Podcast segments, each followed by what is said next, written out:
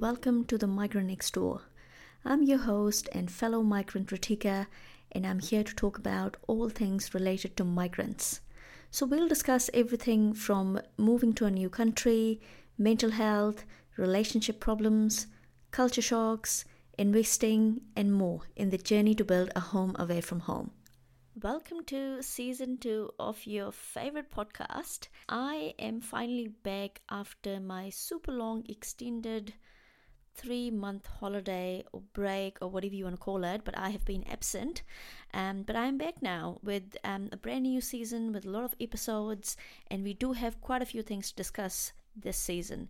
So, today I thought I'll just give you guys an update on what I have been up to and where did I spend my um, last three months.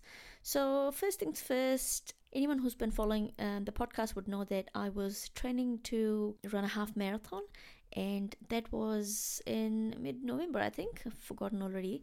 But um, yeah, so I ran a half marathon, which I was very proud of. I did not achieve the time that I was intending to. I was um, like 10 minutes off that time, but I'm still very happy to actually complete it. And I wasn't like super, super tired. Like I was tired, but I wasn't like dying tired. So that was really good. And then next on my plan was to fly home to India with my partner and get married. So, yeah, your uh, podcast host is very much a married woman now, feel very um, grown up and adult saying that. And for those of you who know anything about Indian weddings, um, my wedding was a three day affair, which I mean, by Indian standards, is not like super long. But yeah, it was um, very exhausting and tiring. But I did get married, so that's good. You know, it's like um, doing all of this work, and then what's the um, end result of it? Well, you're married, so you know, there you go it was great. I was a bit sick before my wedding. I was sick during my wedding as well. I was constantly coughing, um, and I'm not sure why that happened because it wasn't my first trip to India um, last year. So I was thinking that I'd be fine and I wouldn't like get those sort of like environmental shocks or like um, going from summer to going into winter. Where I mean, really, it wasn't really winter in India for for our standards. But yeah, I had the time of my life. Um, met all of my family, extended family. I think literally everybody was there. So um, that was great to see quite a few cousins after a really, really long time. Some of them were like little kids when I saw them last. So it was um, quite a few years ago. So that was really great. There were like five different events over three days. So the first one was uh, what you call mehndi, which is like you put henna on your hands, being the bride, it took me three hours to get all the henna done, which wasn't great, but um, everyone was enjoying. There was dance, there was music, so you know, you just like sort of get in the mood, and especially when it's your own wedding. Um, and then that night we had the Sangeet function, which is um, well, literally translates to like a musical night where people just like sing and dance and drink and eat. So it's sort of like a celebration, but before the wedding. Um, and then the next day morning we had my haldi, which is um traditionally you'd put turmeric on on the bride's face to get that glow but um these days it's quite commercialized so uh, myself and my partner or my husband had um, the event together with all of our families. Usually it's like separate events, but we just thought, oh well, we'll do it together when everyone's in the same city. So that was great. And then the same night, I had my wedding, the actual wedding ceremony, which, well, technically I was married at like 4 a.m. in the morning, which is quite standard um, in India. But uh, I think if anyone's listening outside of India, then you'd probably think that we're crazy to do that. Well, we are crazy, but we do enjoy a lot. Um, and then after that, we traveled to New Delhi, where my husband's family lives. And then after a few days, what was supposed to be resting days, didn't really rest. We had our formal reception, so that was also really great. Um, there were a lot of family and friends there. We really enjoyed the reception. Like, if there's one event that I really enjoyed, apart from like getting actually married, was the reception because um, everybody sang, everybody danced. It was such a good party. Um, so I think that was the day when I was like, okay, yeah, this is just to enjoy. There's no ceremony here. I mean, you can cut the cake and you can pop the champagne bottle open, but I mean, really, it's just for us to enjoy the day. So that was so great. New Delhi, although, was freezing when we left, and um, that was not what I was expecting because I've never really like lived there through winters. I've I've visited a few times, but never really lived there. So that was a little sort of snapshot of uh, me getting married, being super tired, but but still really enjoying it. And if there's one tip that I can give to anybody who's wanting to get married in India, whether you're from India or I don't know, just going to India to get married, whenever you get a chance, take a nap. I don't care where it is or who's sitting next to you or like how you feel, but if you get a chance, you get that nap, girl, because it is going to be such a long day and you will regret not sleeping. So after the wedding, after the reception, we um, did a little bit of sightseeing, um, being the tourist in your own country. Well, I was being the tourist in my own country because um, I had never seen the Taj Mahal. So I went to Agra with my in-laws and my new husband, and we saw the Taj Mahal, which um, I have to say it is beautiful. Like it is like symmetrical from every end, and the way they've like built it, the architecture, and I mean, it's just magnificent. So if you're ever in India, definitely go and see the Taj Mahal. It is just amazing.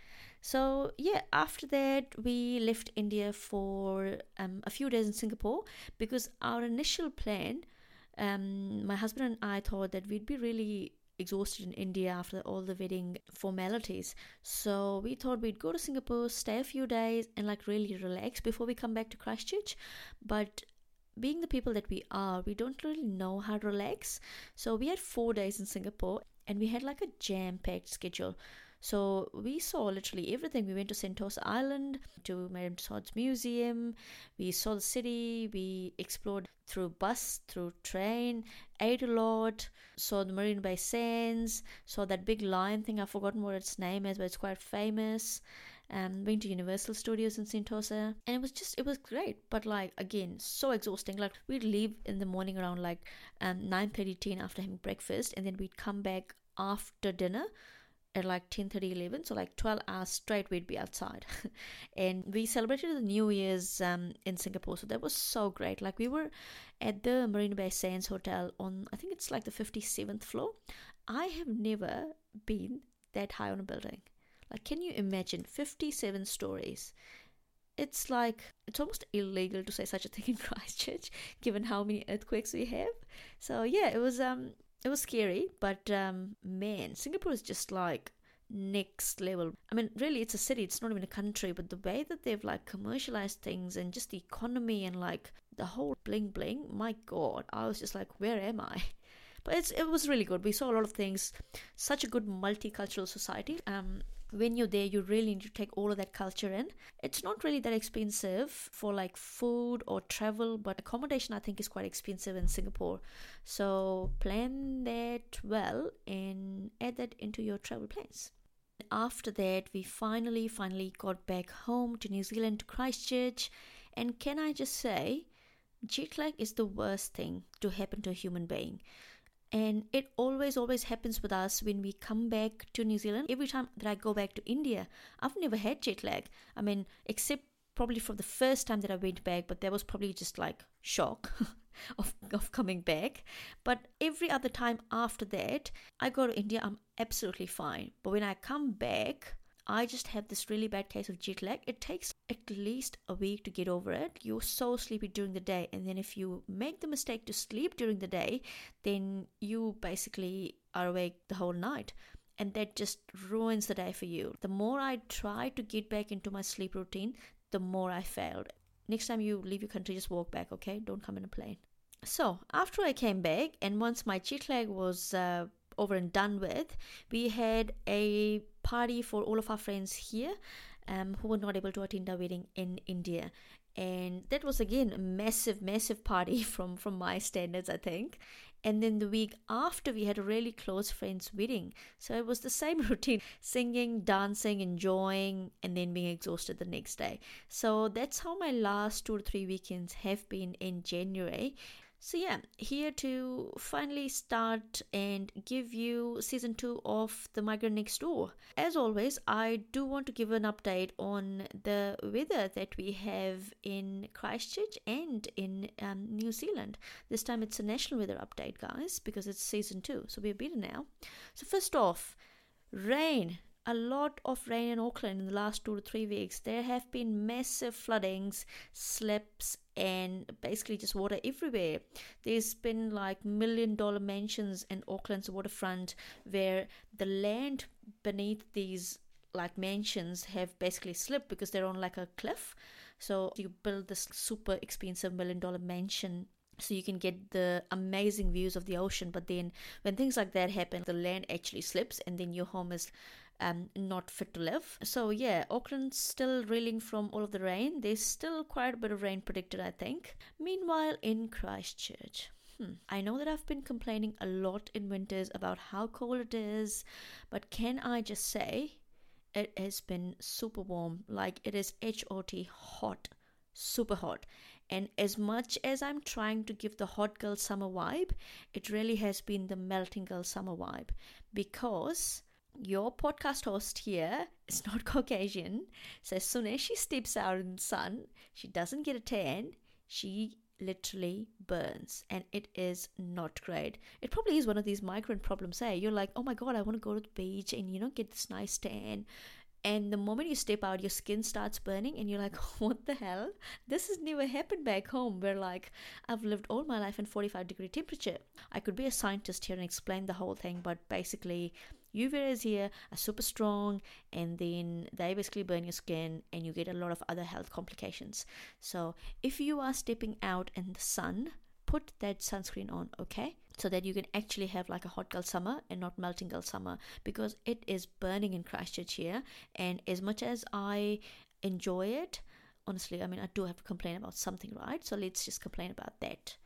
Um, so hopefully it gets better. Well, I mean, it is it is great, but hopefully it gets better. So what do we have in store for you for this season? Well, there are a lot more topics about migrants, more issues that we care about, more issues that we want to discuss in this community, get feedback from everybody, and understand how people are coping with things that bother them or things that are not in their control but are part of that life they're building as a migrant. I also do want to do a short series on investing for migrants. I do want to talk about stocks crypto, investment funds, and every other way that you can well not double your money. It's not a um, get rich quick scheme. A scheme like this doesn't exist guys okay? But i do want to talk about how you can build that portfolio create wealth for yourself and for your family because as a migrant moving to another country it's such a big investment that you have to first make whether you're coming to study or like to work a lot of money is involved. So once you're all settled and once you're basically a bit relaxed i think it's time to build that wealth so that you can retire properly.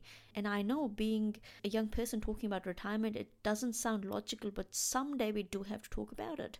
And as migrants we pay a lot of money in like visa fees or getting your medical examinations done for a lot of different types of visas or applying for um, residencies, permanent residencies, citizenship. So we do have to make all of that money back and we can get our money to work for us. I also want to talk about how to buy your own house, how to start your own business, get all of these other streams of income coming in for you so that you can be a rich migrant. That's what I want you to be, okay? I am super duper excited to walk on this journey with all of you, and I hope it helps you navigate things in a better way with each other's support.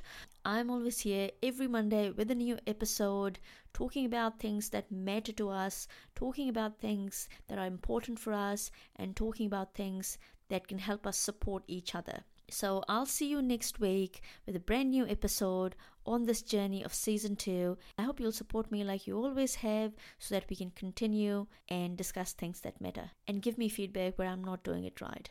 So see you next week. Have a great day and stay safe. Bye.